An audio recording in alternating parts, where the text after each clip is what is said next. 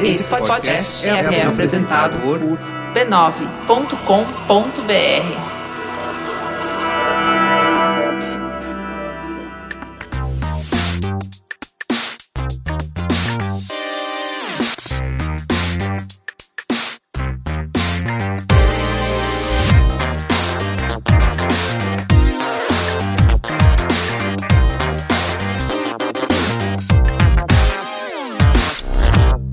Saudações a todos e bem-vindos a mais uma edição do Notícias da Nave Mãe. Uh, uh, podcast do Overloader, no qual a gente conversa sobre algumas das principais notícias que rolaram no mundo dos videogames. Eu sou Heitor de Paula, eu tô aqui com Guilherme Jacobs. Eu tô de Paulo olhando, queria avisar desde já Hum. que eu não estou me sentindo bem, Ah, não está, tem, não estou passando por um momento agradável. aham. Tá um calor de matar, de matar em Recife, 3, 4 dias. Instalou-se o calor, assim, de um jeito que. Ah, Nordeste é pé quente. Não, não é. Não desse jeito que tá aqui agora. Tá esse, pra, é o pra jeito, além do esperado. é, esse é o jeito que as pessoas acham que o Nordeste é, às vezes. O calor Aham. que tá agora é o calor que as pessoas, quando tentam estereotipar o clima do Nordeste, estereotipam pra esse calor. De fato, ele existe. Ele existe agora. E eu não estou gostando, tá bom? Então, desde já, eu quero deixar claro a minha energia desse jeito. A sua nova casa tem ar-condicionado? Hum, Eu tenho no quarto, mas ah, não onde eu trabalho. E eu, eu já pensei em instalar, eu tenho aqui o, o espacinho. Mas assim, também existe uma coisa chamada conta de luz. Então eu tô trabalhando assim em equilibrar isso tudo. Uhum, uhum. É importante, é importante. Eu, eu ia perguntar como é que você tá, mas eu acho que essa, essa já tá Você respondida. já tem a resposta. Já tá respondida. Mas, mas nessa hora que a gente tá gravando, é tranquilo. O problema é quando dá assim duas e meia, três e meia da tarde. Aí é Sei. quando. É, aí é quando o negócio fica ruim. Agora tá de boa. Em São Paulo, o esquema tá o seguinte: eu agora tô de, de bermuda e camiseta de boa. No mas final do dia você estará totalmente coberto. É, ontem à noite eu saí com a Nina e a gente saiu de casaco de casa, porque tava gelado na rua, assim. Saquei. O que é incrível pro meu nariz, né? Ele, ele ama, assim, essa mudança de temperatura constante. Não incomoda nem um pouco, não tá sangrando toda hora, tá incrível, tá show. Entendi.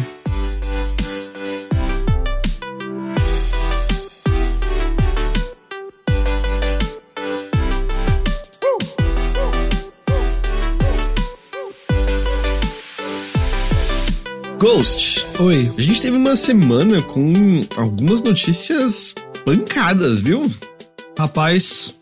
Pois é. Algumas coisas, assim, inesperadas, mas chocantes, assim. Admito que a minha atenção, de maneira geral, tem sido pro Twitter, ver o Elon Musk... Então, é, é, eu, ia, eu ia dizer que a gente devia começar o programa dando um momento de silêncio, de reflexão, né? Um momento fúnebre aqui pelo falecimento do Twitter. É, Não foi tão bom enquanto durou, mas certamente nós todos temos memórias muito divertidas de momentos onde a ideia de ser o ponto de encontro da internet, né? O, o centro da internet, assim, na- da cidade internet funcionou.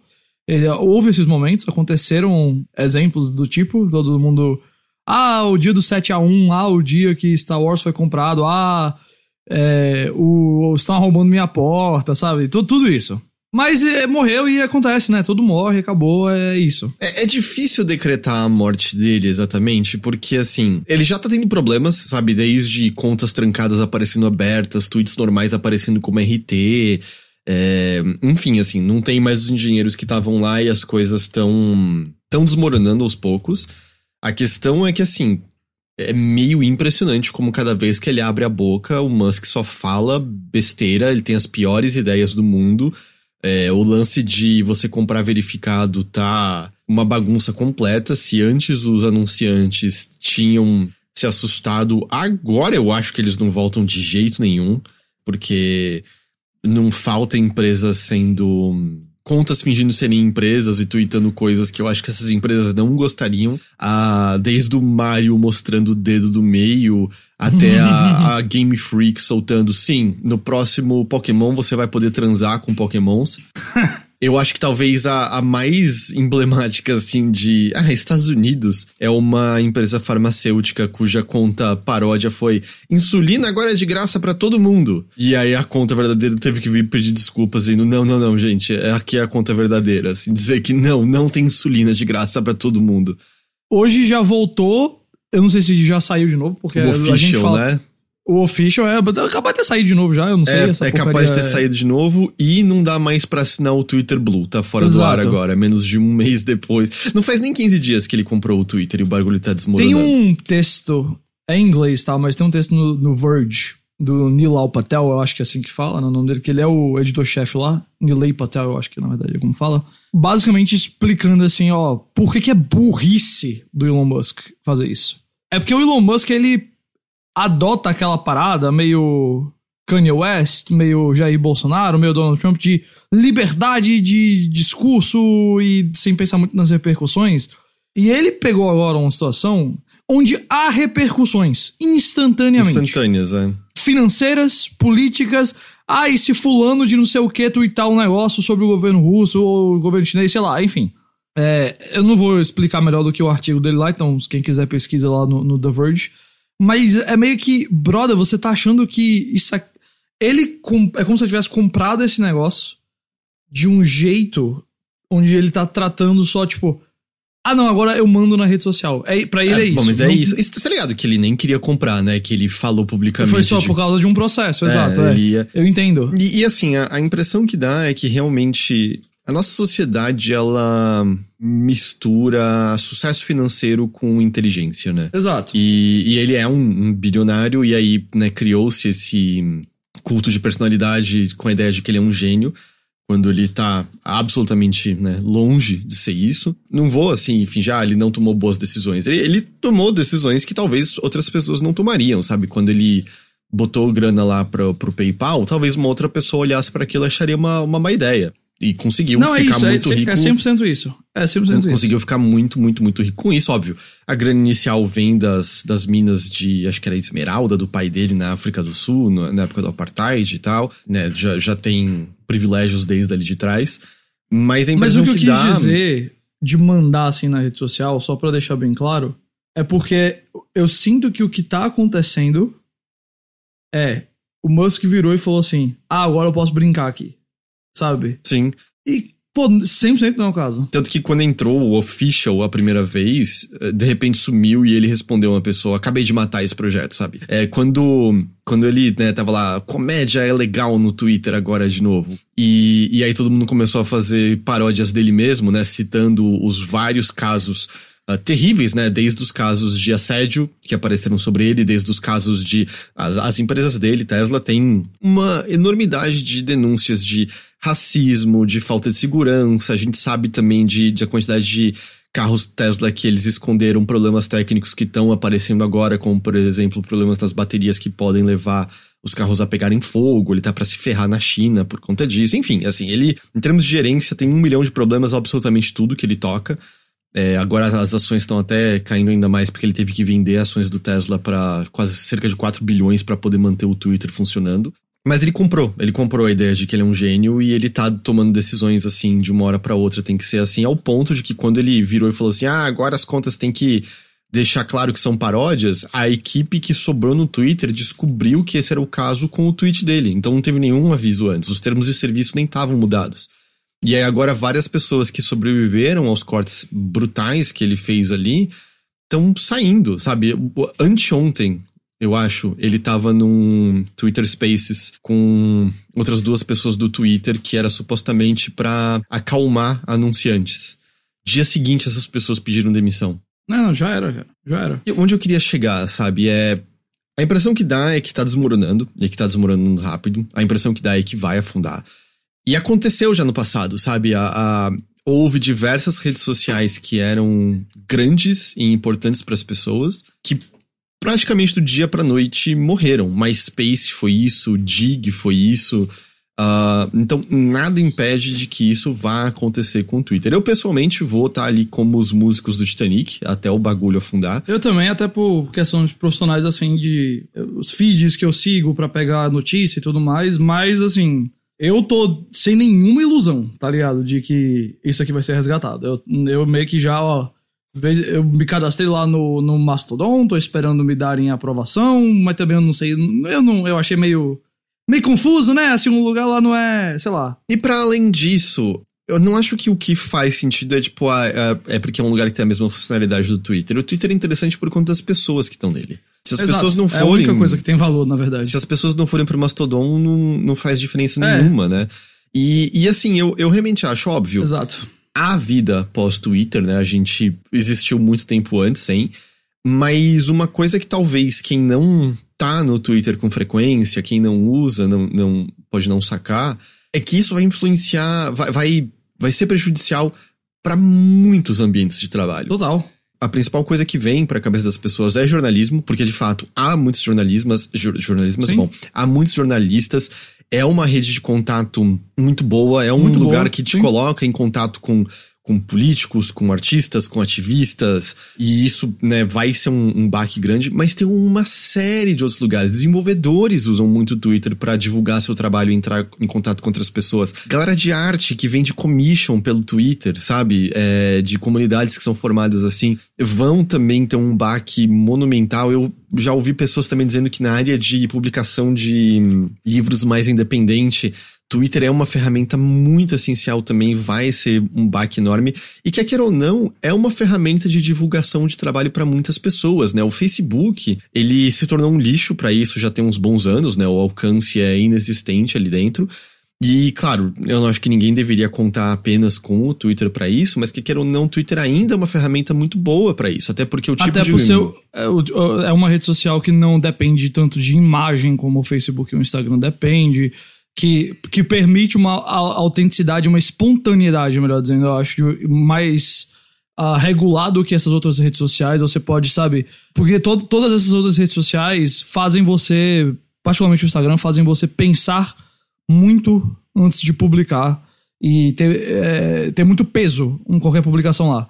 Quando o Twitter permite ter esse aspecto mais divertido, porque você sabe que daqui a dois minutos vai ter sumido da timeline. Você sabe que é, meio que só quem vê realmente é quem te segue. Às vezes você. Às vezes viralizar é até o pior, né? Que aí começa a aparecer aqueles Nossa, arroba é. randômico. É, essa é uma das grandes contradições do Twitter, né? Em que sucesso nele é garantia de um alvo nas suas costas, né? A pior Exato, coisa do mundo é exato. quando você, ah, não, meu tweet Exato. viralizou, merda.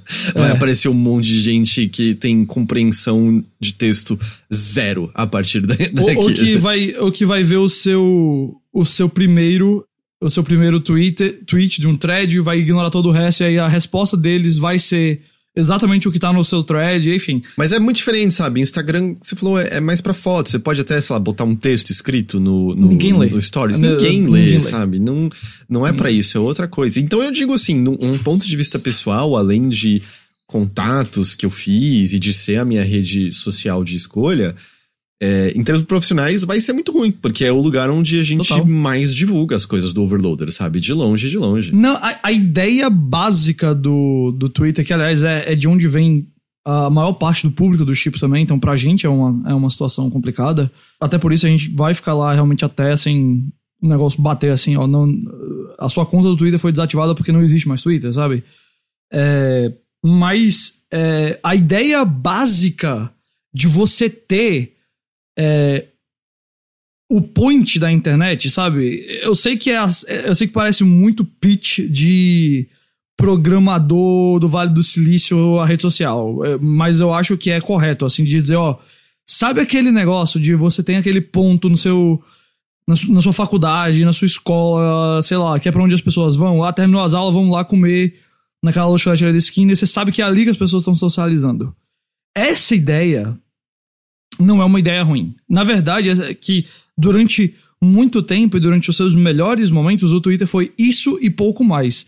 Os erros do Twitter foi quando ele se tornou público e aí uma rede social cujo conteúdo é melhor quando não é monetizado, precisava encontrar maneiras de monetizar esse conteúdo, ele começou a se desesperar, porque aí começava a quantidade.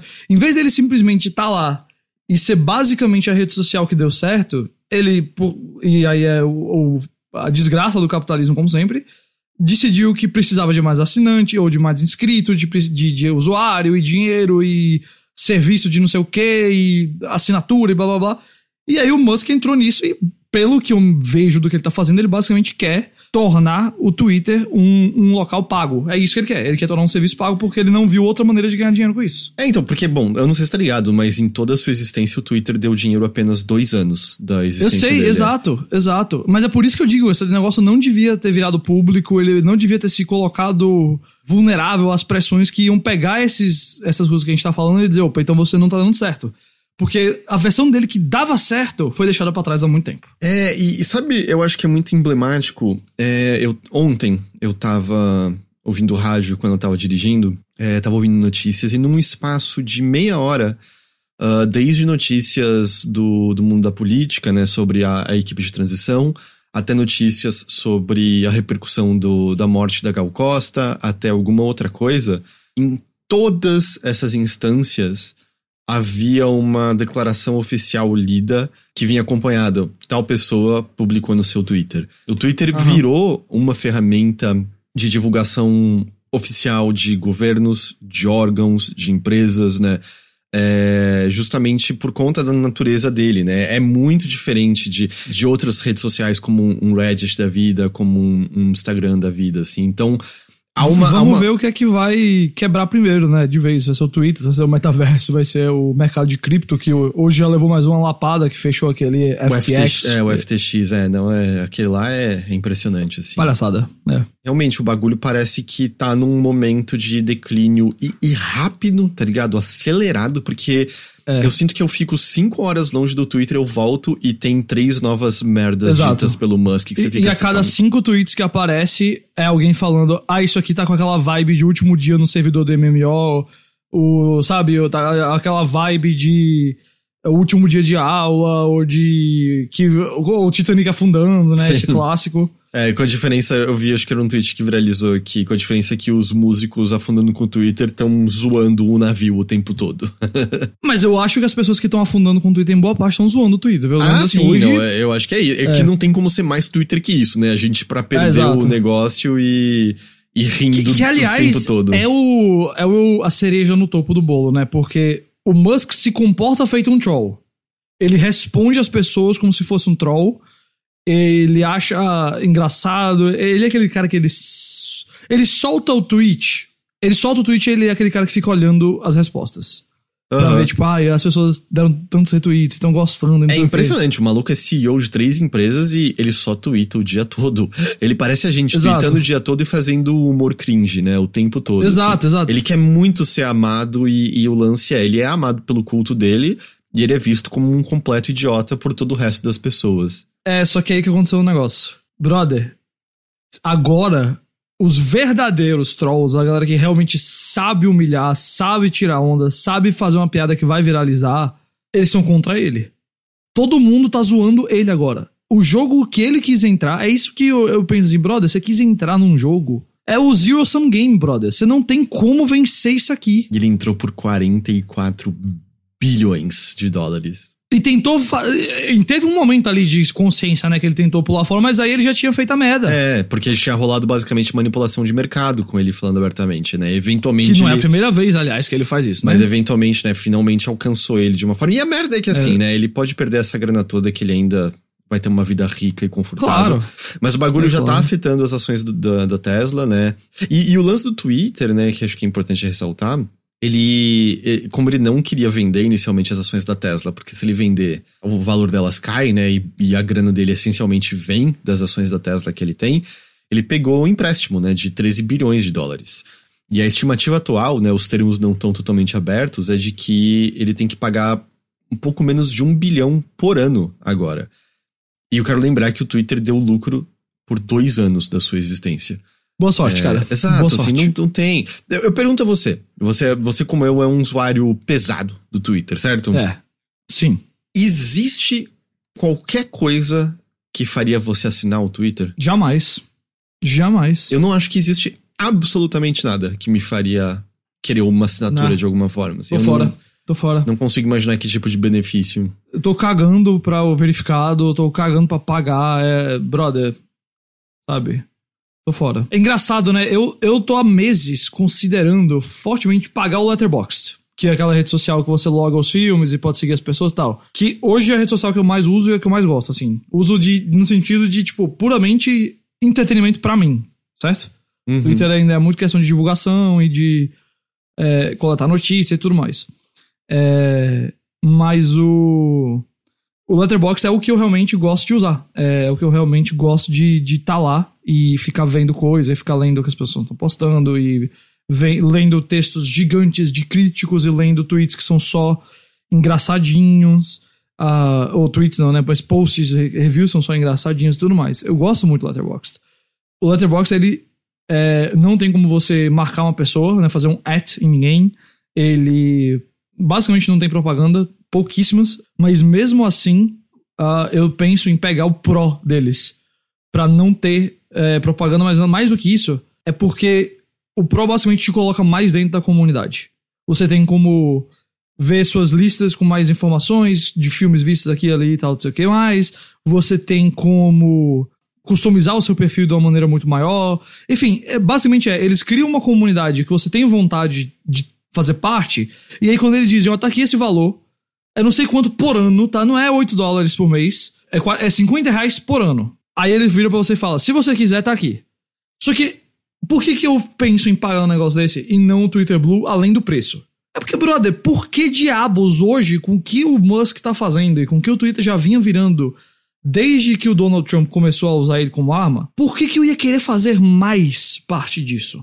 Eu quero pegar um dinheiro de assinatura, eu vou procurar as campanhas de financiamento coletivo de diferentes criadores, sabe? Exato. De, de pessoas que eu aprecio, de pessoas menores que eu sei que, que uma assinatura mensal vai fazer muita, muita diferença, vai eh, sustentar o trabalho de pessoas que estão fazendo coisas legais, não quero, não quero ajudar com, é. com isso daqui de maneira nenhuma, sabe? E, e não tem nada que parece valioso nisso, né? Assim, a ideia de você pagar por um selo de verificado é meio. Acho que você não entendeu para que serve esse negócio, essencialmente, sabe? Total. Enfim, então assim, isso tem pego muito a minha atenção, sabe? Muito, muito, muito, porque é a minha rede social de, é, de escolha. Eu tenho um Instagram, eu até tenho. O TikTok eu nunca publiquei e não tenho intenção, mas uh, vejo umas coisinhas no TikTok é, de vez em quando. Mas assim, o Twitter é onde eu, eu tô, sabe? E a, a Twitch também, né? Acho que Twitch dá para mais ou menos chamar de uma rede social. Mas, mas o bagulho, assim, realmente tá. Se, se qualquer coisa, talvez positiva, é destruir um pouco para algumas pessoas que ainda acreditavam nisso a imagem de gênio que o Musk tem, né? Que nunca foi, uhum. de maneira nenhuma, né? E ainda por cima, na, nas declarações ontem, assim, de ter umas ideias de querer ter uns serviços meio de banco e pagamento no Twitter. Maluco, acabou de demitir a equipe de segurança inteira deles. Tá louco que eu vou botar informação de pagamento no Twitter? É. Nunca, nunca, nunca. Eu já tô apagando DMs, tá ligado? Não vai demorar pra essa merda vazar, provavelmente. Ainda bem que eu não tenho nada. O máximo que eu tô pagando, sei lá, é o número de telefones que me passaram. Eu não tenho nada. Não tenho nada assim ruim de ser vazado para além disso, sabe? Uhum. É, no máximo você eu xingando pessoas que eu já xinguei publicamente mesmo, então que diferença faz? É. Tá assim, impressionante, tá? Tá, tá impressionante o, o a, a, velocidade do negócio. E a gente vai dando risada ao mesmo tempo, porque é, é, meio, é meio delicioso ver o Musk sendo um completo idiota em, em, em tempo real. That's Enfim. It. É, mas, de novo, vai ser um baque, vai ser um baque e eu coloco, me coloco e você já se colocou nisso também, tipo, vai ser ruim para os nossos trabalhos. Sabe? Exato. Tipo, factualmente, uma live que eu ligo, não divulgar no Twitter, chega em menos pessoas. Um podcast Exato. que a gente publica, não postar no Twitter, chega em menos pessoas. Um texto publicado no Overloader, por mais que hoje em dia isso não seja. Não aconteça com frequência, não publicado no Twitter, vai alcançar menos pessoas. Tipo, inevitável, inevitável. You did it, Elon. you did it. Bom, vamos, vamos falar um pouco mais de, de videogames em si. Vamos. É, eu queria começar a semana, Ghost, com o bafafá do PlayStation 5 Slim. Eu confesso que isso eu só soube por causa da sua. da sua pauta. É, porque foi um, um bafafá que eu acho que foi muito imediatamente é, diminuído, porque hum, não é bem isso aí, não, sabe o que parece que vai rolar? Hum. É, porque assim, o que teve foi que nesta semana apareceu um rumor de um site uh, chamado The Leak, Pessoalmente eu não, não tô ligado que site é esse. mas que um PlayStation 5 menor poderia ser lançado no ano que vem. E o esse site, a reportagem fala que o console poderia ser reduzido de tamanho, além de que ele não precisaria de uma base quando estivesse deitado, que leva a gente a crer que o design lá daquela gola levantada que ele tem, sabe? Aquele plástico branco que, Hum. que deixa ele todo meio curvo e tudo mais, não estaria no console, porque o PlayStation 5 atualmente, né, a versão que existe, você não consegue colocar de lado sem a base, porque por conta dessa gola levantada ele ficaria tudo torto. Uhum. O próprio site fala que não tem confirmação de que ele seria chamado de Slim, e com base em outras informações que já circularam recentemente e vindo de fontes que essa, assim, ah, pelo menos até onde eu sei, mais confiáveis do que Leak, que não é uma que eu conheço, não parece ser exatamente o lance de que vai ser Slim. Porque eu imagino que todo mundo que acompanha a gente sabe disso, mas é, redesigns internos de consoles acontecem o tempo todo, né? Ah, qualquer coisa que as empresas conseguem fazer que vão diminuir os custos que elas têm na fabricação do console, elas vão fazer, mesmo que isso não mude o poderio do console em si, né? A gente sabe que teve Uhum. mudanças no PlayStation 5 que tornaram ele algumas é, alguns gramas mais mais leve. Ah, a gente sabe que teve algumas mudanças que tornaram, acho que, o, o consumo de energia um pouco mais eficiente também. É, mas tudo ainda é só o PlayStation 5, né, em termos de, de tamanho, como a gente conhece, de aparência, como a gente conhece. Porém, um rumor forte que apareceu, como eu falei, de algumas fontes mais confiáveis, de fontes com uma credibilidade maior, é de que a, a Sony estaria planejando ter um modelo que é exclusivamente sem drive de disco, né? O PlayStation 5 atualmente é vendido em dois modelos, com drive Sim. de disco e sem drive de disco. Mas que seria um modelo apenas sem drive de disco e que teria um leitor vendido à parte. E aparentemente um leitor que seria encaixado no console mesmo, não só uma coisa. Ah, ah, we're back to the 90s! não só uma coisa ligada via, via USB ou alguma coisa assim. Porque ah, a gente sabe como o número de, de pessoas que compram essencialmente exclusivamente jogos digitais, né, sobe o tempo todo. E acho que isso ajudaria a, a se focar num só modelo, um modelo que teria um tamanho menor. E aí considera, tem que considerar outras coisas, né? Tipo, o tamanho menor não só poderia diminuir o custo na produção do negócio, mas tamanho menor também diminui o custo de logística de transporte, né? Se você consegue colocar mais unidades num só transporte, é dinheiro que você está economizando para chegar mais unidades possíveis às mãos dos seus clientes, né? Ahn, então, eu, eu acho que houve assim uma uma má compreensão da informação de quando eles estavam chamando isso de Slim, que eu acho que seria então possivelmente esse console menor sem drive de disco e num modelo que, que teria um drive de disco à parte que poderia ser encaixado nesse console de alguma forma. ok. Corroborando um pouco disso, o Tom Henderson do Insider Gaming teve acesso a documentos que mostram que o modelo atual do PlayStation 5 teria sua produção encerrada em outubro de 2023, com as suas últimas unidades chegando às lojas em novembro de 2023. Então faria sentido que esse novo modelo chegaria no ano que vem, você ainda, ainda teria desses modelos atuais a venda de acordo com o que foi fabricado deles, como no geral não demora muito, né, para esgotar a PlayStation 5, não demoraria muito para esse modelo atual se esgotar e aí a gente teria o que for esse novo modelo aí.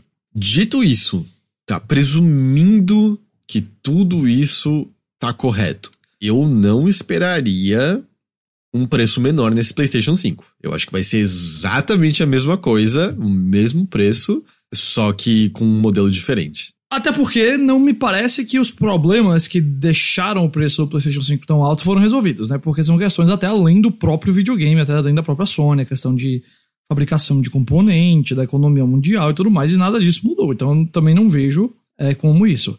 Olha, eu não sei, eu, eu não duvido que todos, se não vários desses planos da, da Sony existem, sabe? E todas as possibilidades, inclusive talvez de um PlayStation 5 Slim mesmo, uma versão mais fina, não sei. Pode ser que exista também. Porque todo console da Sony tem várias versões lançadas ao longo dos anos. Isso é normal. Então, um desses a gente vai ver. Eu acho, me parece que essa versão sem drive de disco é a mais provável. Porque reflete muito a situação atual da indústria, que tem sido cada vez mais pro digital, particularmente nos mercados em dólar, e reflete também o fato de que talvez seja uma das únicas maneiras da Sony deixar mais barato. O quanto mais barato, não sei. Mas, rapaz, uh, perdão, acabou de sair aqui uma foto do Miyazaki, Hayao Miyazaki com Yoda, e realmente, para se vai ter um Star Wars do Estúdio Ghibli, e eu tive um momento aqui de, meu Deus do céu. É, mas, uh, voltando aqui, eu não sei se seria uma diminuição genuína do preço do PlayStation 5, ou genuína, assim, significante, mas é pô, vai ter uma outra versão desse console. Em breve. Não vai demorar. Então, é... é, mas eu só digo o lance. Sabe? Eu não acho que o. O preço seria reduzido pro consumidor, porque eu não acho. Eu também não tenho essa visão, não. Eu, eu sinto que talvez, mas eu. Olha, eu tô. Eu não acho que o console tá num ponto da vida que ele precisa disso, sabe? Exato. A, exato. O desejo não, por não ele. Não é como se estivesse parando de vender, né? Exato. O desejo por ele tá muito, muito alto ainda e considera que ano que vem deve ter Homem-Aranha 2. É, que, putz, né? As pessoas vão querer muito jogar Homem-Aranha 2, certo? No, Absurdamente. No, o primeiro aliás, Homem-Aranha. É, aliás, saiu, acabou de sair God of War e é basicamente o que me falam hoje em dia. God of War, God of War, God of War. Brother, assim, quando eu falo de talvez ter uma diminuição no preço, eu confesso que nem eu acredito nisso, mas eu acho que a gente precisa deixar aberta a possibilidade, caso realmente haja a remoção de um componente, porque aí se você vende ele por 500 dólares mais um componente, que certamente seria caro, aí é complicado. Não que a Sony atual não ter, Eu não acho que a Sony atual está abaixo de fazer isso, ou melhor, acima de fazer isso, sabe? É a, é a cara da Sony atual. Mas eu digo em questão assim, de. Pô, não dá pra negar que seria uma maneira, mas. Ah, eu não, não acredito, não. Eu até. Especialmente pelo que você falou. O preço tá caro, ele aparece ele esgota. Ele aparece ele esgota. Particularmente nos Estados Unidos, na Europa e tal. Então, é um, é um, e é um troço, né? As pessoas desejam um PlayStation 5. Ainda tem isso, né? Ainda tem o. Uou, eu consegui um PlayStation Sim. 5 de um jeito que não tem com Xbox, não tem com Nintendo, sabe? É, e não quer dizer que isso não é um, uma avaliação do qual é melhor e nem nada do tipo. Não, não, mas é, é só, que... isso, sim. No imaginário das pessoas tá Exato. tá assim. É o, o desejo é Exato. é pelo PlayStation 5, de maneira geral. Se, vo se você posta assim, comprei um PlayStation 5 é como se impressionasse mais do que comprei um Xbox e Nintendo. Talvez até pelo preço mais caro. Uhum. Mas, ó, é, a Sony não precisa baixar o preço dele agora. A gente pode até falar que ela devia. para já colocar uma competição. É, é, é, responder bem a competição, sei lá, outras coisas. Mas, sei lá, eu não, não vejo esse preço baixando nem tão cedo, mas eu vejo novas versões do PlayStation 5 saindo em breve. Tipo, em um ano, assim. É, tipo, mudando a cara dele, alguma coisa, porque, tipo a real é, tá numa corrida, né, para você querer diminuir o, o valor o máximo possível, porque a situação, né, quando esses consoles começaram a, a ser desenvolvidos e pensados, ninguém imaginaria uma pandemia acontecendo em seguida, e escassez de componentes, e problemas de logística, de distribuição e tal, então é, é, entre aspas, mais urgente do que foi em, em outras situações, né? Mas eu não é, de, de novo, eu não imaginaria nada disso sendo repassado para o consumidor. Eu, eu, assim, eu espero ter enganado, não, não me parece. De acordo com as estratégias que a gente tem visto, né, da, da Sony, não me parece que esse é o caminho que não, eles seguiriam nesse momento. De forma alguma. E, e aí a questão, né, eu sinto também de, de vender o drive de disco à parte e essencialmente quase fazer com que seja o modelo normal sem drive de disco. A bem da verdade é que é isso, assim, a compra da mídia física, enquanto ainda existe, enquanto ainda é desejado por pessoas, vai aos poucos sendo relegadas pro que a gente pode chamar de um nicho, eu acho, sabe? Ainda é meio. Tá exatamente assim, mas vamos dizer que é meio 50-50, 50-40 atualmente, com. Aliás, 60-40 com a vantagem pendendo pro digital. Mas, uhum. cara, eu comprei um PlayStation 5 com drive de disco. Eu comprei meu God of War em disco, o primeiro, videogame, primeiro jogo em disco que eu compro em, sei lá, 4 anos, 3 anos, sei lá. Eu não comprei nenhum jogo em disco pro PlayStation 5 até hoje. É. Eu não tenho nenhum. Vê que coisa, né? Eu nunca nem vi presencialmente a caixa que diz PlayStation 5. E a mesma coisa eu digo pro Series X. A gente tem um Series X em vez do Series S, né? O Series X tem drive de disco. Nunca botei um disco no meu Series X. Vê que coisa, né, cara? Pois é. Eu ainda quero ter o drive de disco, porque justamente, eventualmente, quando eu for procurar um jogo que já saiu faz tempo, puta, mais fácil encontrar o, a versão em disco com um desconto, né? Uh, tipo, o próprio God of War. Eu não joguei de 2018 ainda. Então, provavelmente, até eu jogar o de o Ragnarok, os, os discos, discos, os discos vão estar tá baratos. Então, beleza. Aí sim vai ter sido a vantagem. Mas a verdade é essa, sabe? Eu acho que cada vez mais é tá indo para um para um grupo específico que quer ter um negócio Sim, físico é que isso. e eu acho É que tem isso. seus motivos, tá? A gente tá vendo assim como é mais rápido até do que inicialmente previsto coisas serem descatalogadas, né, sumirem das lojas digitais. A, questão é que nem sempre comprar o físico adianta, né? Eu acho que o Halo Infinite não tem essencialmente nada no disco que você compra, é só um um sinal pra Você baixar. instala o- tudo depois. é. é. E que, óbvio, jogos live service, de que adianta você comprar Aí o disco, né? Você- Mas, mas é isso, vamos ver, assim, eu acho que pro ano que vem a gente deve ter, sim, alguma coisa mais concreta de uma mudança visual do PlayStation 5. Ah, é, a gente não mencionou, mas só pra deixar claro, de maneira nenhuma um PlayStation 5 Pro, tá? Nada disso tá próximo Ah, de isso aí tá acontecer. longe. Isso tá longe. longe. Nada disso tá perto de acontecer.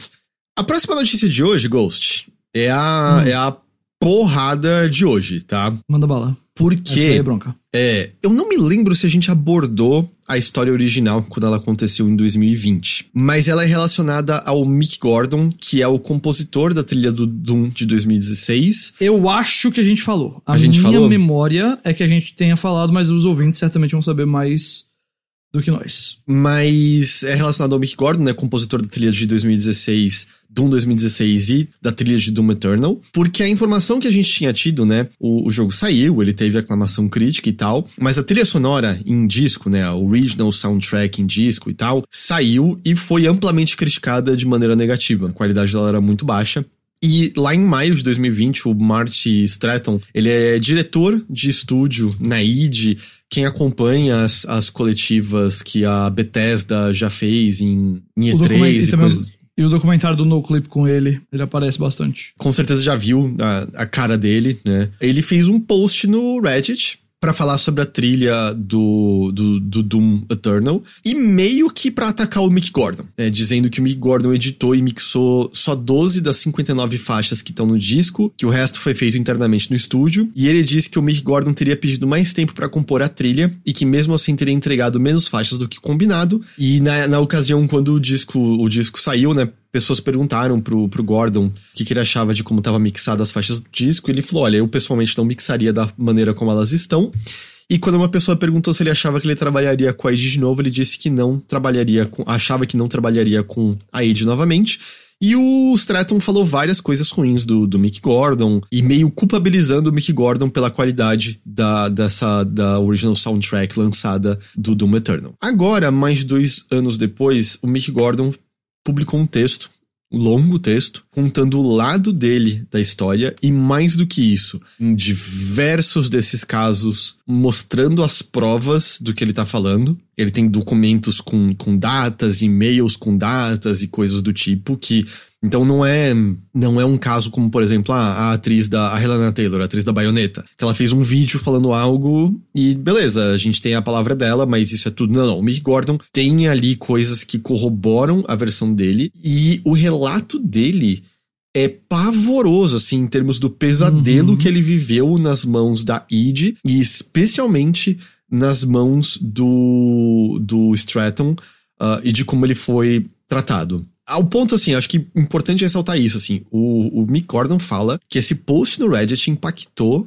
de maneira severa a reputação profissional e pessoal dele. E, e, assim, ele recebeu muito assédio, sabe? Ele falou que as caixas de e-mail dele foram lotadas de ameaças, de, de ataques, as pessoas conseguiram o número de telefone dele e ficavam ligando pra ele toda hora. Ele não sabe quantos trabalhos ele deixou de poder ter por conta disso, afetou a saúde mental dele. Foi um inferno por conta de pessoas tóxicas, né, que pularam em cima desse post do Stratton. Os detalhes que ele dá desse processo todo de desenvolvimento no Doom Eternal são, assim, absurdos, absurdos, absurdos, né? Eu acho que vale reiterar, pelo que a gente ouviu, o processo de desenvolvimento do Doom Eternal, de maneira geral, foi ruim, foi um processo com muito crunch, foi um jogo que, né, na E3 de 2019, 20, eu não lembro agora, acho que saiu em 2020, né, o Doom Eternal. Isso. É, é, na E3 de 2019, eles anunciaram uma data pra novembro daquele ano e faltando pouquíssimo pro jogo lançar, eles empurraram de novo, acho que pra abril do ano seguinte, né? Que era mais sinal dos problemas de desenvolvimento do, do, do jogo. Que, que até aí tudo bem. Vários jogos têm problemas de desenvolvimento. Então, assim, não parecia, pelo menos eu não lia nisso tudo. E, eu- e a, gente depois rapidamente soube da questão do Mick Gordon e tudo mais. Mas ainda, assim, eu jamais imaginaria que seria nessa vibe, assim, sabe? Tipo, de, de, de caos. E aí, pegando assim, algumas coisas. Algumas das coisas, né, que ele cita. Primeiro de tudo, ele fala que eles tinham pedido para ele entregar trilhas finalizadas para as fases cerca de dois anos antes do jogo sair. Só que o que o Gordon fala é que, como os estágios não estavam finalizados, uh, os chefes não estavam finalizadas, ou em muitos casos nem tinham sido concebidos ainda, era muito difícil ele compor músicas que acompanhassem o que ele chama de contexto, sabe? Ele não, não sabia qual era o ritmo, qual era Sim. o clima do jogo, tudo estava em aberto. E é, é, muito difícil compor uma trilha se você não entende direito para o que você está compondo, certo? Tanto que eu, eu, eu sinto que é muito frequente a gente ouvir que das pessoas que mais sofrem de crunch em empresas, volta e meia é a galera do departamento de som, porque é uma das últimas coisas finalizadas pro jogo, né? Mas pelo contrato, o Gordon teria que entregar duas músicas prontas por mês. Além disso já ser apertado, mas segundo ele, ele falou assim: olha, é apertado, mas dá, apesar desse problema aí de que eu não tinha o contexto para o que eu estava compondo. Ele falou que ele também sofreu com atrasos com os contratos, respostas do estúdio e coisas do tipo. Ele falou que ele passou dois meses para isso tudo ser estipulado, e aí nisso já tava claro que os prazos impostos eram impossíveis. Ele então deu a ideia dele escrever temas, é, compor temas reutilizáveis para chegar na identidade musical do jogo em vez de compor faixas já finalizadas até que o resto do jogo já tivesse mais concreto. O Stratton negou isso e teria respondido para ele que propor isso era um sinal da incompetência do Mick Gordon. O que Mick Gordon fez então foi: pegou o que tinha, artes conceituais, textos e outros trabalhos que ainda estavam em progresso, e imaginou o que seria o jogo final e compôs música baseada nisso. Como ele já imaginava, isso resultou em diversas composições jogadas fora porque o jogo mais próximo do final não era o que ele tinha imaginado, o que, né, justo, como é que você ia acertar com tudo, né, não tinha. É, com o progresso do desenvolvimento do jogo, as fases foram ficando enormes e eu não, não lembro agora se você jogou Doom Eternal. Joguei.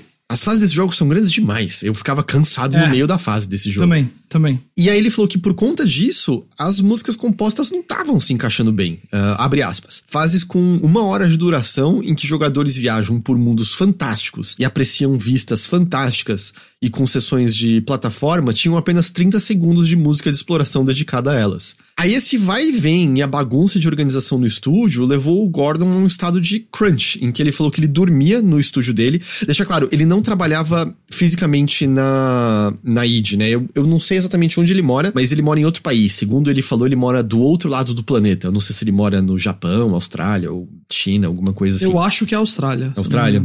Ele, eu acho que ele é australiano, né? Não? Uh, mas ele falou que ele tava dormindo no estúdio para ter mais tempo. Australiano. Austrália.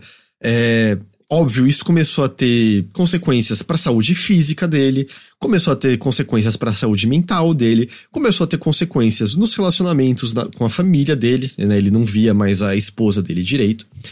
Aí, junho de 2019, E3, o jogo ganhou data para 22 de novembro e a edição de colecionador do jogo foi anunciada. E parte do que foi anunciado é que o jogo viria com a trilha sonora do Gordon que, segundo ele, seria impossível estar pronto para a data. E aqui é importante ressaltar uma coisa. É, o próprio Gordon explica isso nesse texto. É totalmente diferente você compor a música para o jogo e compor a música para um álbum, né? Fazer uma trilha sonora original que você vai dar play e ouvir no Spotify. Não só a mixagem é diferente, como a maneira como uma trilha aparece no jogo e reage a coisas que estão acontecendo no jogo é diferente de quando você vai dar play num álbum ali, certo? O álbum é uma coisinha fechada, ele vai durar o que ele vai durar. No jogo, puta, o jogador pode enrolar na fase, ele pode fazer coisas em ordem diferente, ele pode agir de uma maneira inesperada, né? Então. Uhum. É diferente o negócio, é outro, é outro esquema. E o Gordon também ressalta que naquele momento ele nem sequer estava produzindo uma trilha sonora original, né, um álbum,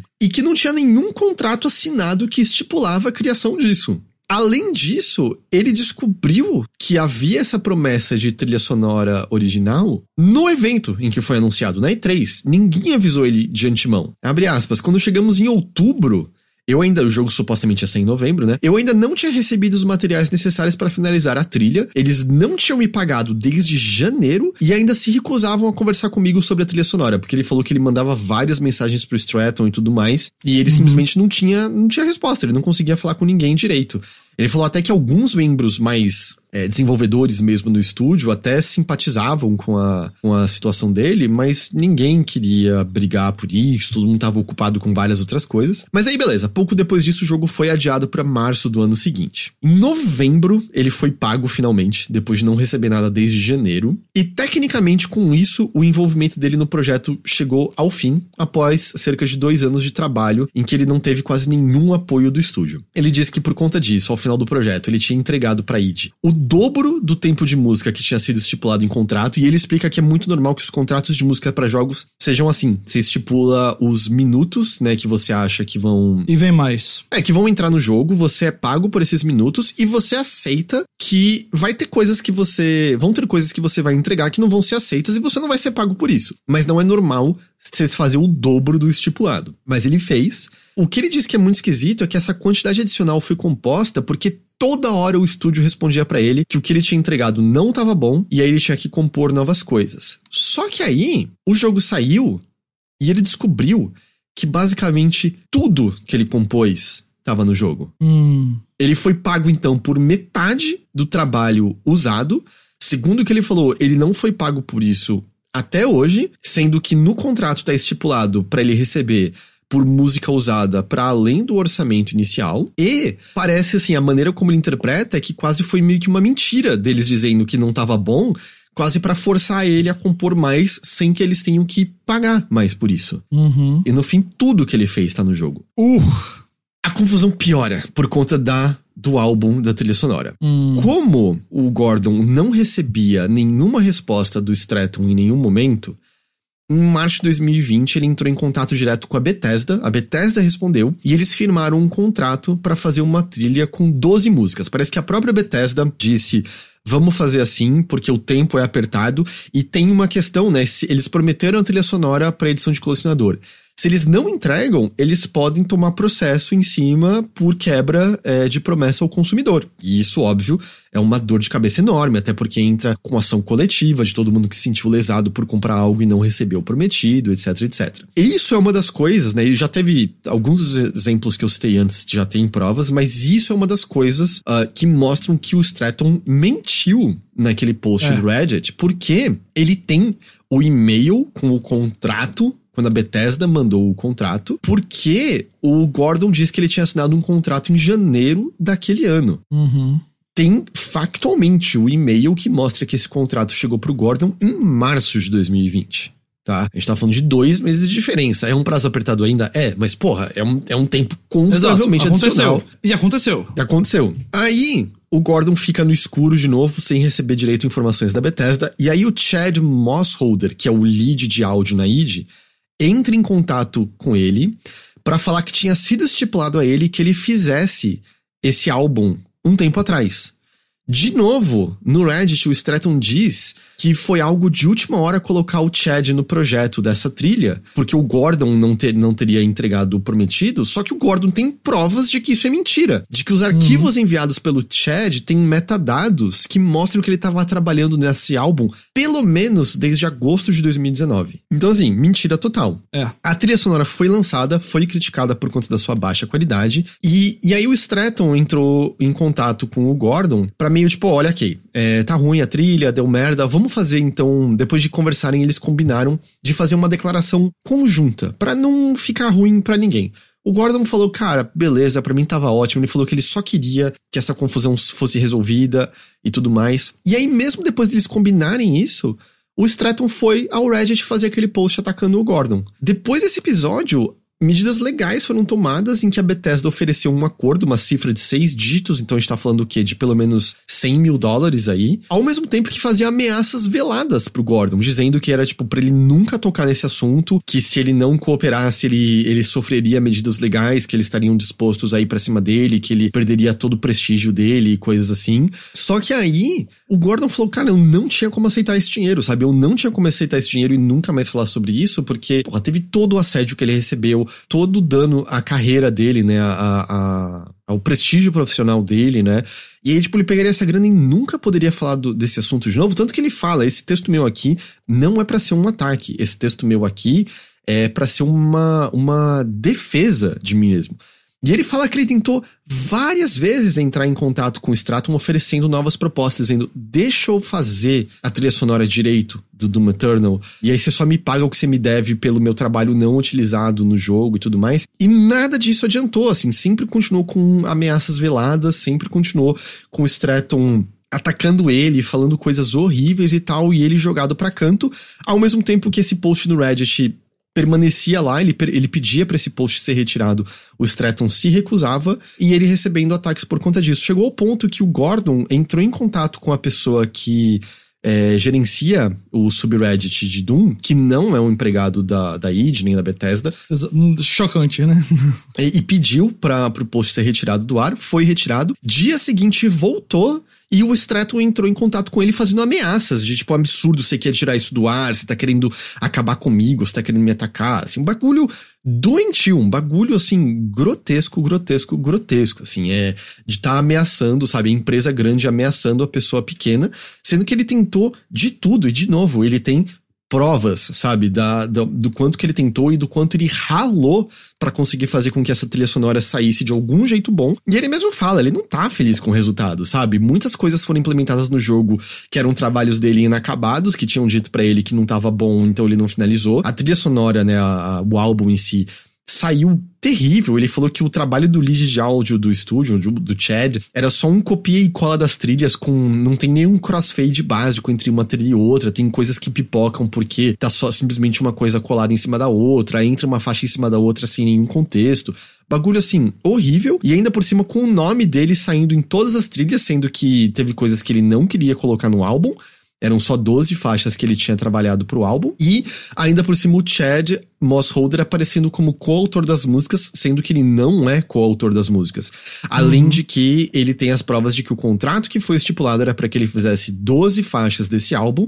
E aí o post no Reddit do, do Stratton dizendo que, ah, ele só fez 12 das 59 e não fez tudo que foi combinado, sendo que ele, não, eu tenho um contrato aqui que diz que era para eu fazer só essas, essas 12 aqui, assim. Então, Cara, eu sei que é aquilo, né? Ah, a gente não deve acreditar totalmente no relato de uma só pessoa. Ele tem provas de muitas dessas coisas, sabe? Mostrando que o Stratton é, tem um, um, um jeito de gerenciar extremamente tóxico. E eu adicionaria, eu acho que qualquer bom gerente que você perguntar, qualquer bom né, cabeça de empresa que você perguntar, ele vai admitir, mesmo que a merda tivesse sido causada por conta de algum empregado, vamos supor que a merda fosse causada pelo Gordon, você como superior não arremessa ele na frente do trem, sabe? Se você é o gerente do bagulho, se você tá comandando o bagulho, cara, a culpa vai de cima para baixo. Você toma para si, dizendo, é, mandei mal, não gerenciei como eu deveria ter gerenciado e não saiu, a culpa é minha.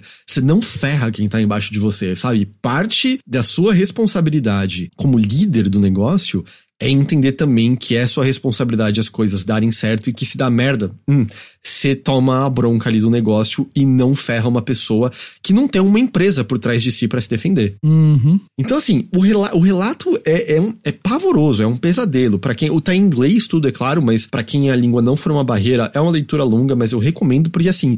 Isso que eu peguei são alguns pontos de destaque mas o bagulho, assim, é um pesadelo atrás de pesadelo, assim. E você vê a situação dele, como ficou ruim, porque ele não tinha resposta, e quando ele tentava fazer algo bom, porque que quer ou não, era o nome dele ali, né, em, em jogo, ele quer fazer um bom trabalho, ele quer fazer uma boa trilha sonora, ele, ele fala, ele tem muito carinho, sabe, pela, pela franquia Doom. A, a trilha sonora dele do, de, do Doom de 2016 é muito, muito, muito apreciada, sabe? Muitas pessoas veem como uma identidade essencial àquele jogo, é, e quanto mais ele tentava se envolver para fazer um bom trabalho, mais ele se ferrava, porque ele começou a ter ameaças de, de, de consequências legais, ameaça, tipo, se ferrando em termos de saúde, de, de tempo, com família, assim, o bagulho é pavoroso, pavoroso. Eu não sei o que dizer.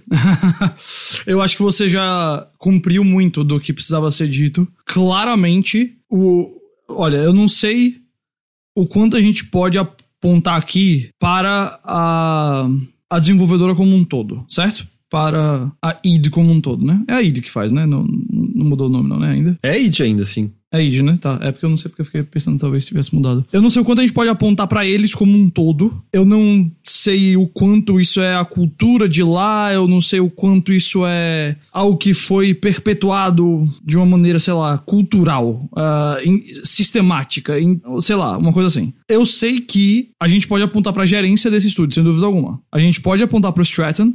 Eu não sei e não acho que seria ele sozinho, tá? Uh, eu não acho que seria. Eu não acho que ele consegue fazer isso tudo sozinho, sem nenhum outro executivo de do alto escalão no estúdio, vamos dizer assim, colaborando de certa forma para isso. Mas eu sei que ele pode ser culpado sim, e eu sei que, uh, como você falou, é claro que a gente precisa dizer que o Mick, o Mick Gordon tem as tendências dele, né, para se defender, claro, mas tá muito difícil de você apontar e dizer que ele não foi injustiçado aqui. Porque ele tem as provas. Ele, ele tem as provas, é. Ele trouxe os, os receipts, né? Os receipts é, que os receipts, né? Como a galera fala, é. Exato, a nota fiscal veio.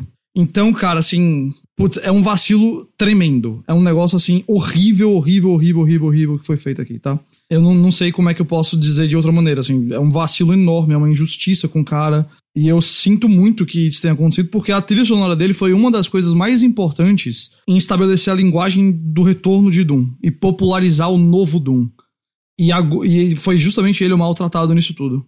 Enfim, eu acho que é uma situação é, muito, muito ruim, muito, muito infeliz. E agora eu vi, pelo menos assim, Twitter, Reddit e coisas assim, jogadores falando, Bethesda, vocês não vão ter nenhuma declaração sobre isso, sabe? Porque não é só. Uhum Volta ao que a gente falou, não é que o Gordon tá só falando do nada. Ele tem coisas mostrando que o Stratton, no mínimo, mentiu sobre o que ele colocou ali no, no, Reddit, né? Sim. E eu achei que também uma coisa engraçada foi que já tem também vários comentários, por exemplo, em Wikipedia, de querer tirar a página do Stratton, porque os, os, argumentos são: ele não é uma figura notável, ele esteve numa empresa que é notável, mas ele não tem nenhum feito notável. e vamos, vamos ver. Eu acho que a Bethesda talvez tenha que ter alguma declaração. Eu não sei se demissão. E, eu acho Stratton. que, pô, velho, se não tiver depois disso, é é complicado, viu? É, sabe o que eu só queria falar aqui, porque saiu hum. agora? O quê? God of War Ragnarok, depois de apenas um dia, já vendeu mais do que o God of War de 2018 na sua primeira semana. Uh. Isso. Eu tô só vendo aqui se isso é Reino Unido. É, isso é especificamente no Reino Unido. É, ainda assim. É muita coisa. E eu acho que isso só contabiliza a versão física do jogo. Provavelmente, a Sony normalmente não contabiliza digital. Tá indo bem o negócio, tá indo bem o negócio. É.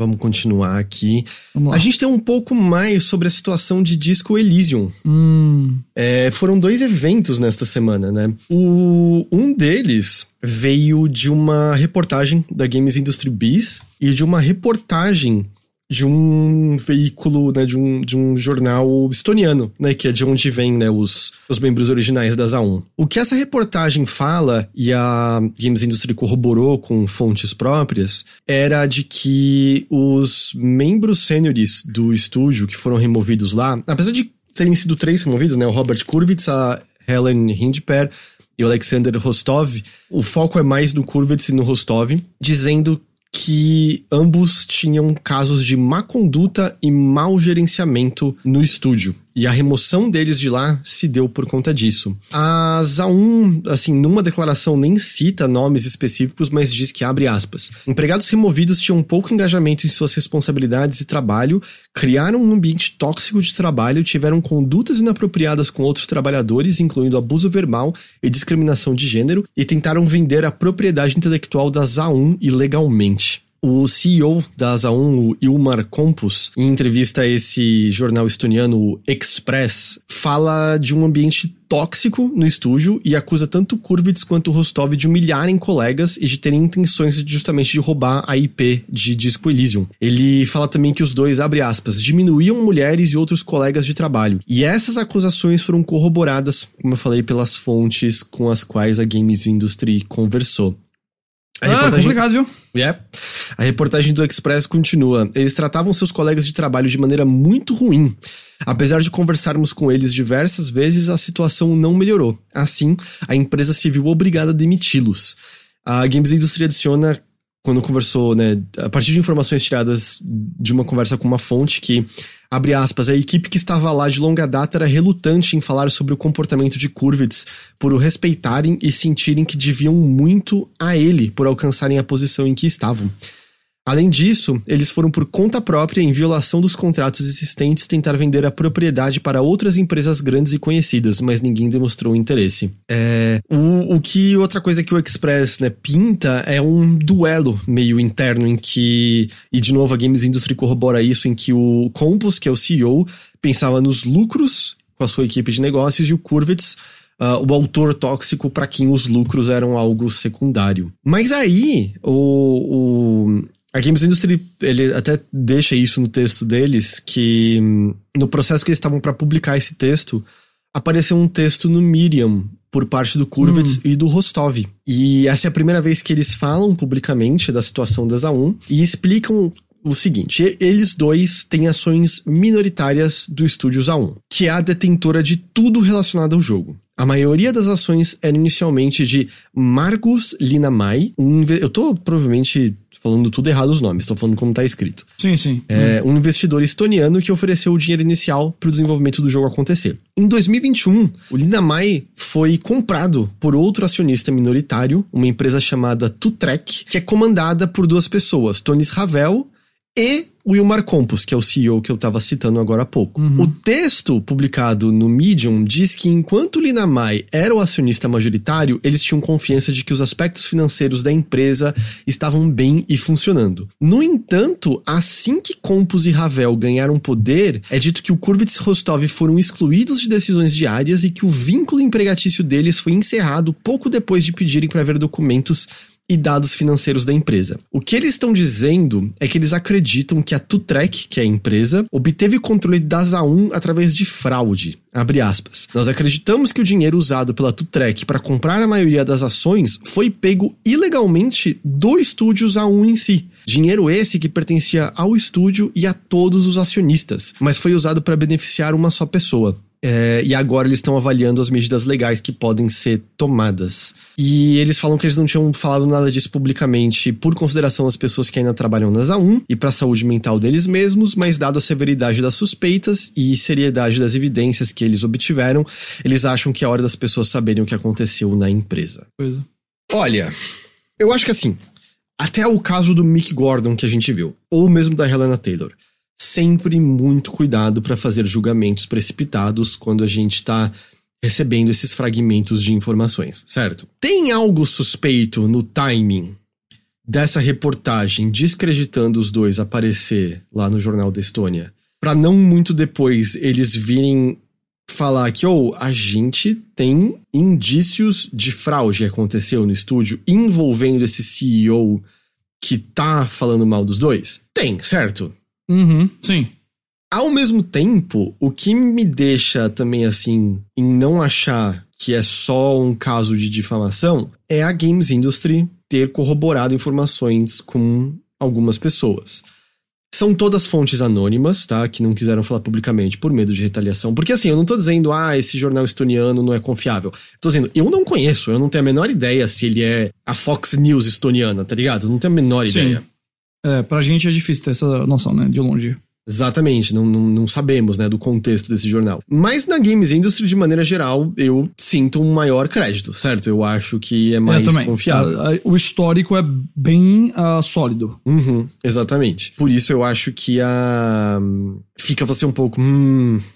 Tá é realmente tudo só fumaça ou tem algo aqui, né? Mas o timing de fato, né, deixa tudo meio hum, complicado, né? Eu eu acredito que as duas coisas podem ser verdadeiras. Eu também. Ainda mais assim, eu não quero ser genérico, eu não quero ser clichê, mas a figura do autor tóxico que acha que sabe tudo não é uma figura muito absurda de ser. N não é tão difícil da gente acreditar, né? Exato, exato. Ainda mais dado umas entrevistas que, que, que eu ouvi tempos atrás, que assim, olha, dá pra ver que uma coisa que não falta ali é ego, tá?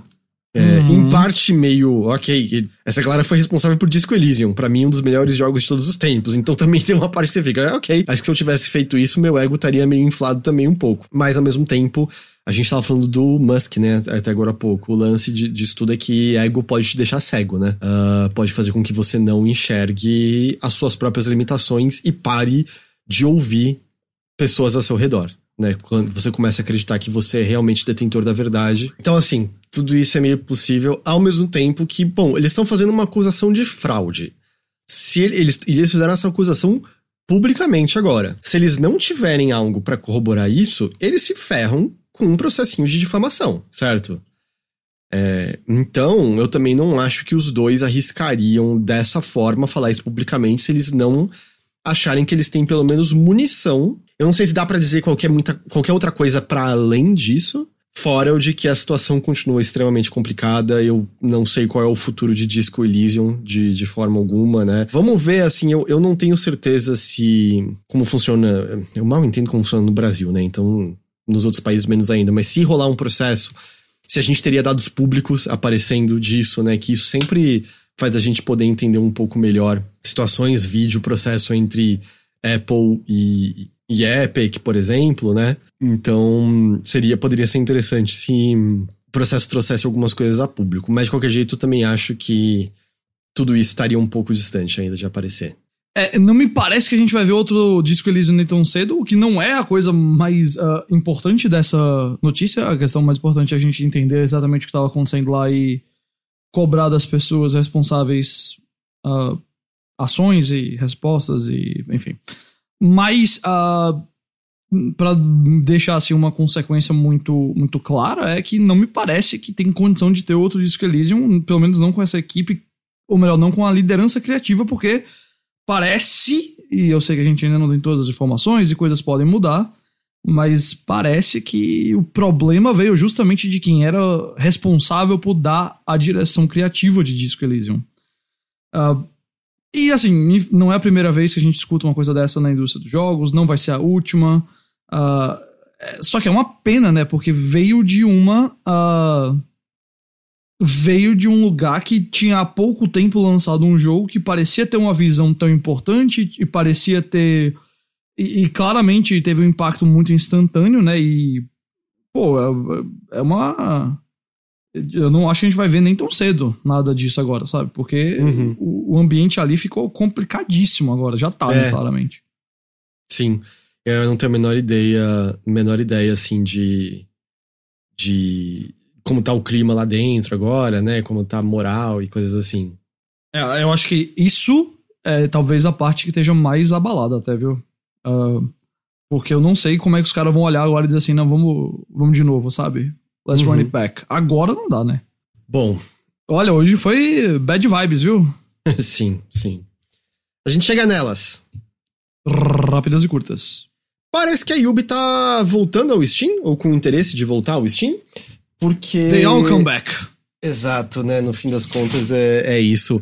Na semana passada foi visto que Assassin's Creed Valhalla foi adicionado à database do Steam, e agora, nessa semana, aconteceu a mesma coisa com dois jogos, o Roller Champions e o Pro Project Orlando Beta, que, segundo o Insider Gaming, é o The Crew 3, que teria agora o nome de Motorfest.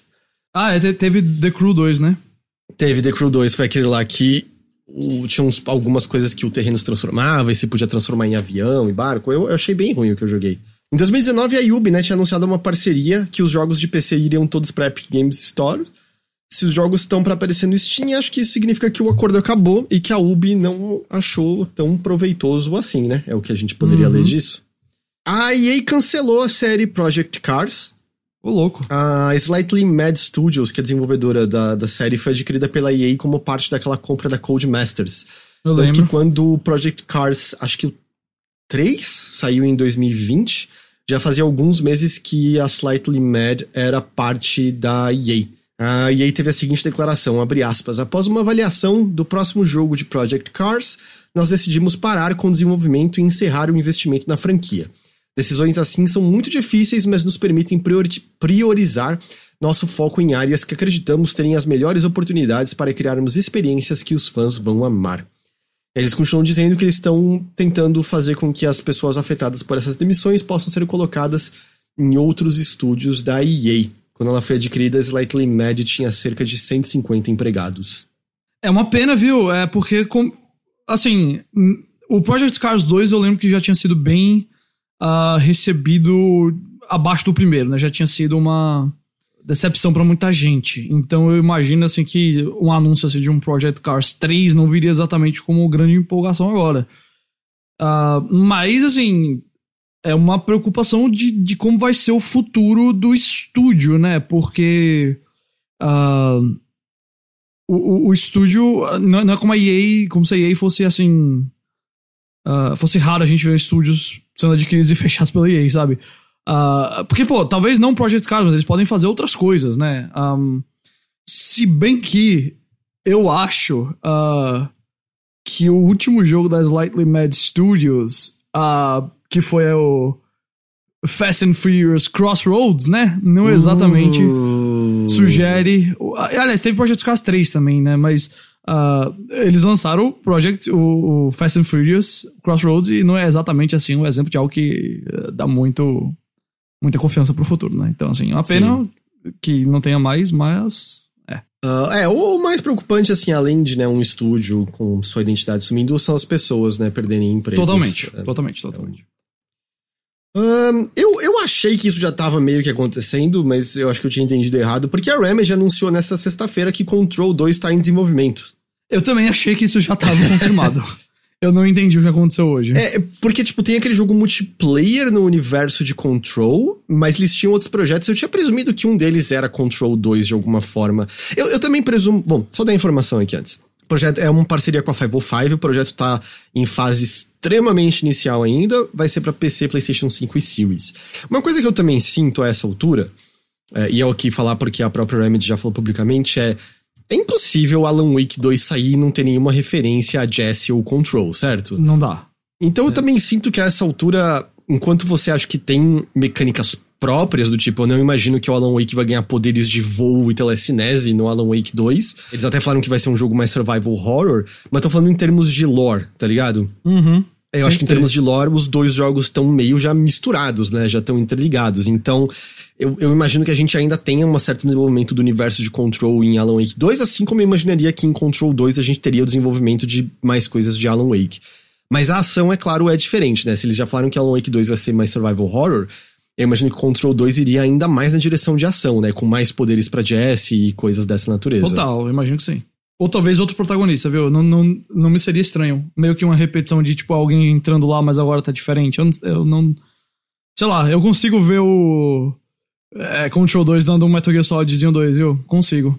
Pode ser, mas eu, eu adoraria mas, ter mais da Jessie, porque ela eu, é. Eu tô dentro, sabe? Eu não preciso. Pra mim é mais da Jessie. É e, tem muitas histórias pessoais dela ainda para serem exploradas e resolvidas, né? Todo lance com o irmão dela fica. Não, não é concluído no primeiro jogo. E, cara, exemplo. é muito fácil você inventar novos ambientes para ela ir, sabe? É uhum. tranquilo. Sim. Nossa, a quantidade de abertura que tem para ver mundos diferentes em Control é, é insano. Final Fantasy XVI vai ter seis meses de exclusividade no PlayStation 5. Essa informação estava no trailer mais recente do jogo. Uh, que era uma coisa que a gente já tinha uma certa ideia na época do que anúncio. não ia ser um negócio muito duradouro, né? Não ia ser muito menos permanente.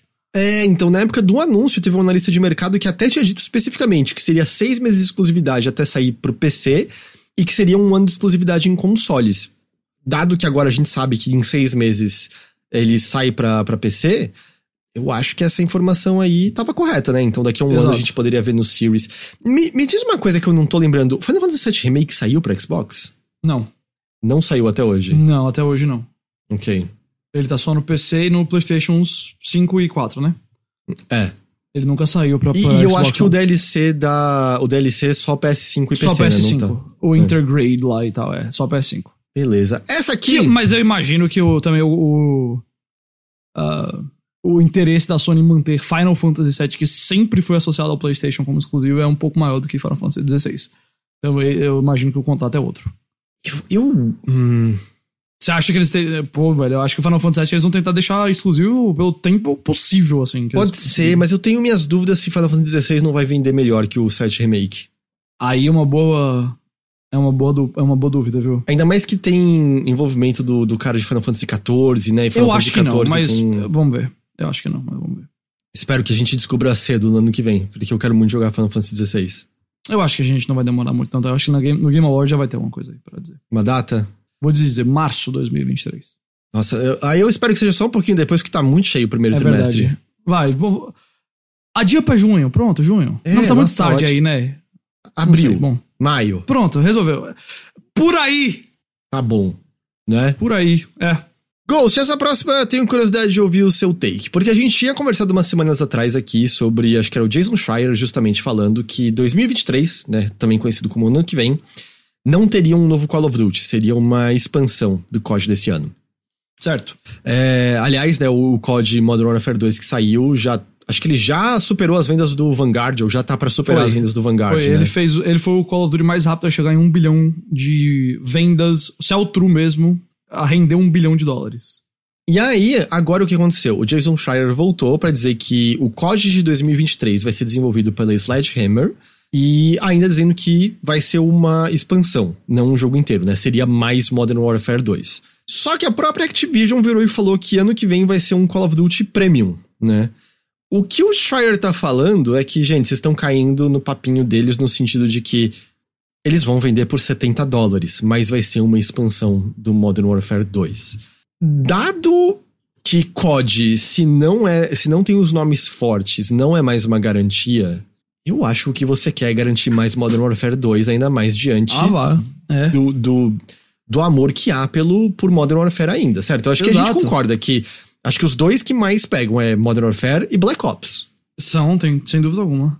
Cara, eu acho que o Schreier tá certo, porque pra mim, é, se eles chegarem lá e lançarem, sei lá, Call of Duty Modern Warfare, ah, sei lá, pensa aí o nome, sabe? Mexico Chronicles, alguma besteira dessa assim. Ah, The Captain Price Adventures. sei lá.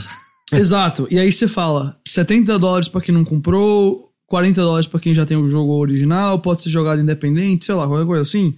É total PR bullshit dizer que isso é um Call of Duty Premium porque ah, tem os mesmos cuidados no desenvolvimento e recursos e ah, Call of Duty e tal, tal, tal, tal, tal. Mas aí é papinho da Activision mesmo. Eu não. Ah, eu acho que o Schreier tá no ponto aqui, sabe? Eu acho que ele tá Eu acho que vai ser certíssimo. 70 dólares independente do que. Talvez não seja 70 dólares, mas eu acho que eles vão vender essa parada. Hum, Eles com chamaram de Premium. Ghost. É, eles vai ser 70 dólares. tipo, é Call of Duty. Exato. Por que eu que você não consigo- Eu botaria- não consigo ver a Activision não sendo Activision nisso, sabe? Exato, é. É, o é um caso de como a gente tá falando do PlayStation 5. As pessoas querem Call of Duty. É, não tem pra que não vender a 70 dólares, sabe? Mesmo com 70 dólares. Ó, se for um negócio que custe um terço do desenvolvimento do Modern Warfare 2 e eles vendam por 70 dólares, mesmo que não venda Nossa. quanto o Modern Warfare 2 vendeu, mano. Porque a expansão nunca vai vender tanto quanto o jogo base, né? Exato, mas também não vai custar tanto quanto o jogo base. Porque ele já tem muita coisa preparada e às vezes é só questão mais de ah, design de personagem, você tem uma outra fase aqui e ali, mapas novos, mas assim, a engine tá feita, o- são menos coisas do que o jogo original e tal. E vai vender que nem água porque é Call of Duty. As pessoas compram Call of Duty e ele vai ser marketado como o Call of Duty do ano 2023. Então aí só aí você já tem a resposta. Eu acho que. Eu acho que vai ser 70 dólares, sim. Eu também acho. Ahn, a nova posição do James Gunn e do Peter Safran no DC Studios Hum. parece englobar também videogames. Muito provavelmente, é. Além de filme, animação e série, né? Porque Exato. o David Zaslav, né? O, o, o cara responsável por decisões horríveis recentes, E, né? É, o cara responsável por afundar muita coisa da Warner Bros., mas tudo bem. Ah, É, apesar Ah. de que botar o James Gunn nessa posição me parece uma boa decisão. é, foi provavelmente a melhor decisão dele até hoje. Cara, o James Gunn e o Peter Safran, que eu não sei que a gente explicou isso no, no podcast passado, mas eles são os novos chefes da DC Studios, que é a nova divisão que engloba basicamente qualquer adaptação da DC. E aí, por conta disso, realmente faz sentido que videogames estejam inclusos. Ah, eu não sei como que exatamente isso vai funcionar na prática. O James Gunn, ele é envolvido com videogames, né? Ele já fez... Foi o Lollipop Chainsaw, né? Que ele, era- ele tinha escrito e tudo mais. Ah, eu não sei se ele vai ser... Como eu posso dizer? O cara responsável por ditar ah, do mesmo jeito que ele vai ser no cinema e na TV, onde claramente é a prioridade da Warner Bros. Mas eu não du- duvido que ele aponte um cara pra cuidar dos videogames e diga, você reporta diretamente a mim e é isso, sabe? Mas, é, tá tudo debaixo dessa nova ah, marca DC Studios. É, eu só fico imaginando como seria, sabe, esse universo ligado, coeso. eu não acho que seria, também. sabe? Eu acho que eles vão continuar fazendo separado e pronto. Porque não dá pra dizer que os da DC deram muito errado, né? Eu sei que tem uns coisas feitas do Gotham Knights aí que não funcionam muito, mas. ah, pô, o multiverso acabou de chegar, que é da- é- é- envolve isso também. A gente teve ali das. Uh, os jogos Arkham e tal, e já tem o Esquadrão Suicida para sair, eu não consigo ver uh, o James Gunn virando e fazendo assim, ó, façam agora jogos derivados dos filmes. Eu acho mais Ah, fácil, na tá. verdade. Entende? Eu acho mais, na- Aham. mais fácil que ele vire e fale, ó, reproduz aí o que a Marvel tá fazendo. Tipo, pega um desenvolvedor bom, dá o jogo e, e é isso. Que meio que a DC já fazia isso mais que a Marvel. Então, é só intensificar, eu acho. É, eu, eu não sei se eu já pensado necessariamente com ligação com os filmes, porque é óbvio, né? Estaria um monte de coisa, não, não daria certo. Mas. Eu fico pensando só no universo coeso, pelo menos nos jogos. Porque, te- tipo, o Gotham Knights é separado. Mas o Esquadrão Suicida, tecnicamente, é no mesmo universo dos Batmans da Rocksteady, né? É, e eles podem, a partir daquilo ali, construir alguma coisa, né? Porque a gente sabe que vai aparecer a Liga da Justiça inteira. É, né? É verdade. É. É. Que é um. É um é um aumento, assim, muito grande, né? De, de. Acho que o máximo que a gente teve antes era, sei lá, ligação na secretária eletrônica que tinha a voz da Batwoman e uma referência ao. um, uma reportagem publicada por Clark Kent. Mas fora isso, era só a Bat-Família e os vilões, né? Mais nada. Uhum. Né, mas vai ter, vai ter, vai ter mais coisa aí. Ah, de acordo com o site coreano MTN, a Sony e a NC Soft estão em conversas preliminares para que haja uma parceria em que a NC crie jogos usando propriedades da Sony. É, eles adicionam que tem uma equipe interna da NC que já está desenvolvendo algo no universo de Horizon. O lance, assim, a NC é mais conhecida por MMOs, né? E então algumas pessoas acham, bom, então talvez seja um MMO no universo de Horizon. Ah, só que parece que isso não seria aquele jogo multiplayer no universo de Horizon que apareceu em rumores recentemente. Uhum. Eu fico imaginando que poderia ser um desses casos de jogos mais pensados para países na Ásia que É. acabam tendo seu público aqui, mas não é exatamente o gênero que mais estoura por, por- é, Europa, Américas, etc, etc. Uhum. Eu acho que É. faz sentido. Não me parece que vai ser nada, tipo, grandão assim, não. Estamos chegando aqui ao final. A gente tem o pedacinho de televisão. Que a animação de Dragon Age da Netflix ganhou data de lançamento. Sai no dia 9 de novembro. Ok. São, são seis episódios, eu acho, né? Esse é do mesmo pessoal do. do. do rolê lá da Castlevania e tal? Não sei. Bom, enfim, tá certo. tá respondido? Obrigado. É, E a outra coisa é que a Netflix anunciou nessa semana um filme e uma série animada de Gears of War. É, sure, tá bom. É, você acha que nunca vai acontecer? Não, eu acho que pode acontecer, mas você tá vendo que tá toda semana agora a Netflix mandando desses filmes de videogame, né? Então. Eu, eu não tenho muita visão positiva de quando esse negócio começar a entrar basicamente numa fábrica assim pra sair, sabe? Porque. Uhum. É, bom, não sei. Eu sei que o David Bautista já tá querendo o papel, né? Ele postou. É, porque, putz, é, ó, é muito engraçado essa, esse, esse, movimento de tipo, ah, o ator parece o personagem, e aí o, ele, o cara, sabe, a galera esquece que é pra ser uma atuação e foca no cosplay. E olha que eu acho o Dave Bautista um bom ator, viu? Eu acho o cara desses grandões assim, The Rock e tal, ele é o melhor. É, eu acho que assim, pra papéis específicos, ele tá ótimo, como o Drax, por exemplo. No Blade Runner 2049 ele é fantástico. É, é que ele é pouquinho, né? Ele é só o comecinho, É, né, é, do é, filme. mas é muito bom. E, e ele parece estar bem legal no filme novo do Shyamalan que sai em fevereiro. Mas assim, ele é uma boa escolha, só acho engraçado esse movimento. Tipo, ah, agora ver o cosplay. É tipo quando o Henry Cavill foi anunciado como Geralt e ficou a galera postando foto daquele cosplayer do, do Geralt que ia pras convenções, dizendo Uhum. que devia ser ele. Tipo, galera, existe uma diferença enorme entre cosplay e atuação. São duas coisas válidas e maneiras de se expressar muito boas, mas não quer dizer que todo cosplayer é um bom ator, nem todo ator seria um bom cosplayer, tá? Ah, e aí eu fico meio assim com essa. Mas, é, pô, sei lá, o Bautista é bom, eu só não vejo razão pra acreditar muito nesse filme, como eu tenho muita dificuldade em botar qualquer fé em projetos de adaptação de videogame da Netflix, porque, enfim, ah, o histórico de live action de videogame tá aí pra, pra gente ver. Mas assim, Exato. uma coisa que de fato eu sinto que é necessária é que precisa ser uns cara bombado, tá ligado? Ah, Porque é, é, ter que identidade de Gears. Vai Então, assim, é aquilo. Alguém deve ter ligado pro The Rock já. É, mas não, é- não, é- não sei, acho que o The Rock não vai querer isso, não. Ele já agora já Ele- tá ocupado já. Ele aceita umas bombas enormes, né? Volta e meia. É. Volta e meia, ele só aceita bomba menor ultimamente, cara. Brother, você- o, o The Rock nos últimos 12 meses lançou Adão Negro e Alerta Vermelho, sabe? É tipo, brother, você abriu mão, assim, né, da qualidade na sua vida. Você falou assim, dane-se. O cara tá, tá numa situação assim de. Enfim. E só pra finalizar, uma pequena errata. O vieram não, peraí, tem uma antes, você não falou. Tem qual? Ash Ketchum finalmente Ah. realizou o sonho dele. Sim. 25 temporadas depois, onde Ash Ketchum não envelheceu e continua com 10 anos, ele finalmente se tornou o melhor treinador de Pokémon do mundo, porque ele foi campeão mundial de Pokémon. A conta oficial lá do Pokémon até postou o videozinho dele. Que tá rolando no Japão, né? A série não chegou no, no ocidente esses episódios ainda, mas eles já, já soltaram o spoiler pra todo mundo. E o Ash Ketchum venceu o torneio, como é que é? Coronação, Campeonato da Coroação Mundial de Pokémon. É o nome do torneio no desenho. E ele venceu o Leon lá do, do, do- dos jogos recentes. É, e agora ele é, o campe- ele é o melhor treinador de Pokémon do mundo. Então, pode acabar Pokémon. Eu, eu não sei se você viu, eu não sei se isso conta como spoiler, eu não sei quantas pessoas ouvindo a gente assistem. Eu, eu não sei se existe o conceito de spoiler de, de- da série animada de videogame, mas deve existir. Mas, ó, gente, ó, é, eu, eu não sei o que dizer, a não ser que foi a conta oficial de Pokémon, tá? Não fui eu, não. É, não, mas o que quer dizer é que no processo, quando tem uma hora que ele- o Ash tá pra perder a luta e o Pikachu É. desmaia, Aí e aparece aí todos ele- os Pokémons né, da, da, É. da- Eu não sei quem são 90%, porque acho que a gente parou de ver o desenho antes, mas tem lá o Squirtle de óculos escuro, tem o Bulbasauro, tem o Charizard, etc, etc.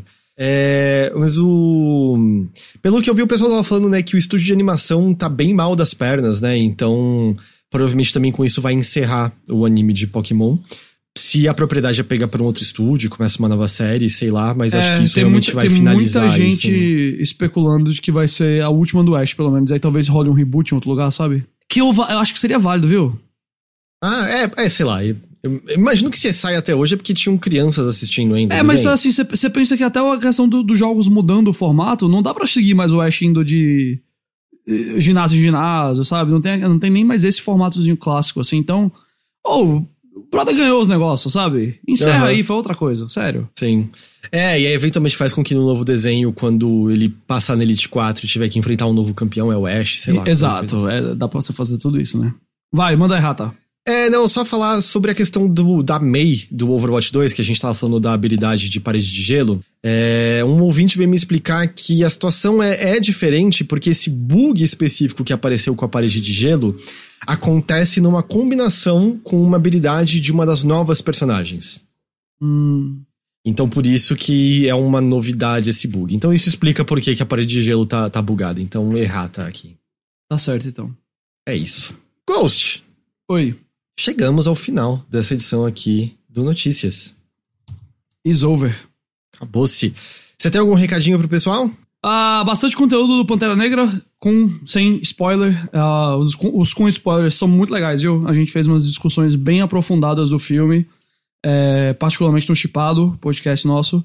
Se você já assistiu, gostou, não gostou, posso dizer que estamos em pontos diferentes no Chipo, viu? Quanto ao quão bom o filme foi.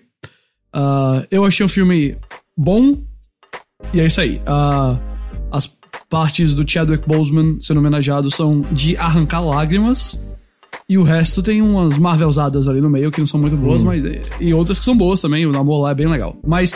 ah, é. Show de bola, assim, você é, acompanhar, porque eu realmente acho que foram.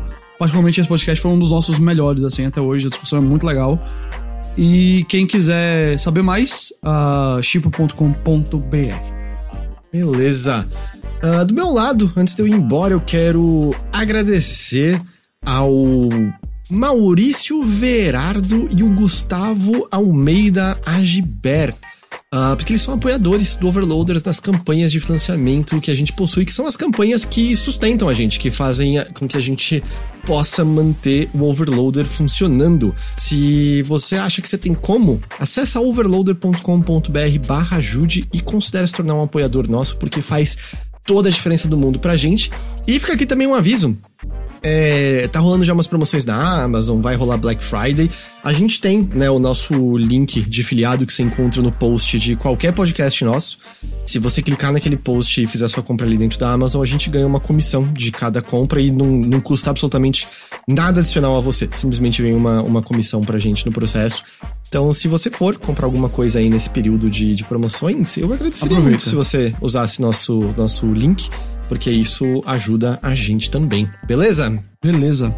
E é isso, Ghost, muito obrigado pela sua companhia. Foi show, cara. É, a todo mundo que nos ouviu por mais esta edição aqui de Notícias da Nave Mãe, muito obrigado pela sua companhia e pela sua audiência. A gente espera que vocês tenham gostado e a gente vai se ver de novo na semana que vem em mais uma edição do Notícias da Nave Mãe. Até lá. Tchau, tchau. Tchau, tchau.